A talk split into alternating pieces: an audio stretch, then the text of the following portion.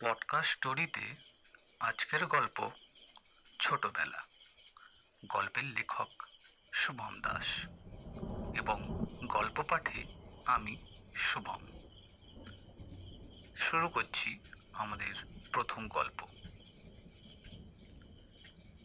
ঝমঝমিয়ে বৃষ্টি নেমেছে আজ। আমাদের ভালোবাসার শহর আসানসোলের আকাশ এখন আর নীল ঘন কালো মেঘে আকাশ ঢেকেছে। আকাশের বুক চিরে বিদ্যুতের চোখ রাঙানি। লকডাউনের জেরে জনজীবন বিপন্ন। ঘরবন্দি, কর্মহীন জীবনযাপনের মাঝে এই বৃষ্টি যেন আমার কাছে অনেক পুরনো দিনের স্মৃতির কথা, স্মৃতির পাতা ঝড়ে উড়িয়ে এনেছে আজ। জানালার কাছে চায়ের কাপ হাতে নিয়ে দাঁড়ালাম। জানালা দিয়ে বৃষ্টির ছিটে আমায় ছুঁয়ে যেতে থাকে। চায়ের কাপে চুমুক দিতে দিতে ফিরে যেতে থাকলাম ফেলে আসা সেই পুরনো দিনের সময়। কখনো বা মায়ের হাত ধরে, কখনো বা বাবার হাত ধরে, কখনো বা জেঠির হাত ধরে স্কুলে যাওয়া। স্কুল মাঠে চুটিয়ে ক্রিকেট খেলা। আবার বা গাছে চাপতে গিয়ে গাছ থেকে পড়ে হাতে পায়ে কেটে যাওয়া।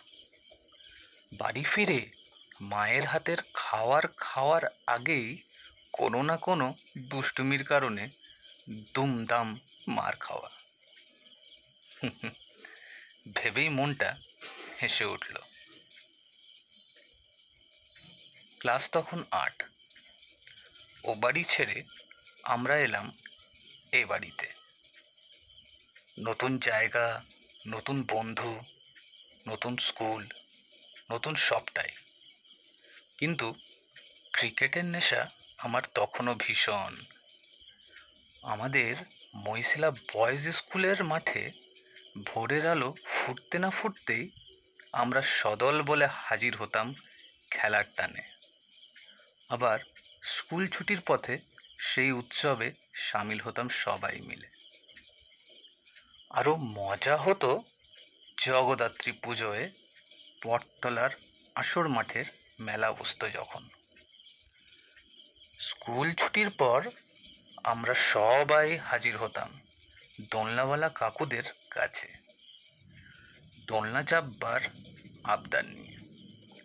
পকেটে থাকতো দুটি মাত্র টাকা। তাতেই খুশি তারা।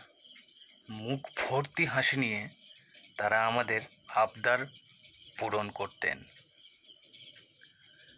টিউশনি কামাই করে বন্ধুরা সদল বলে সাইকেলে চড়ে কখনো উষাগ্রামের মাঠে, কখনো বা শিমুলতলার মাঠে ক্রিকেট ম্যাচ খেলতে যেতাম।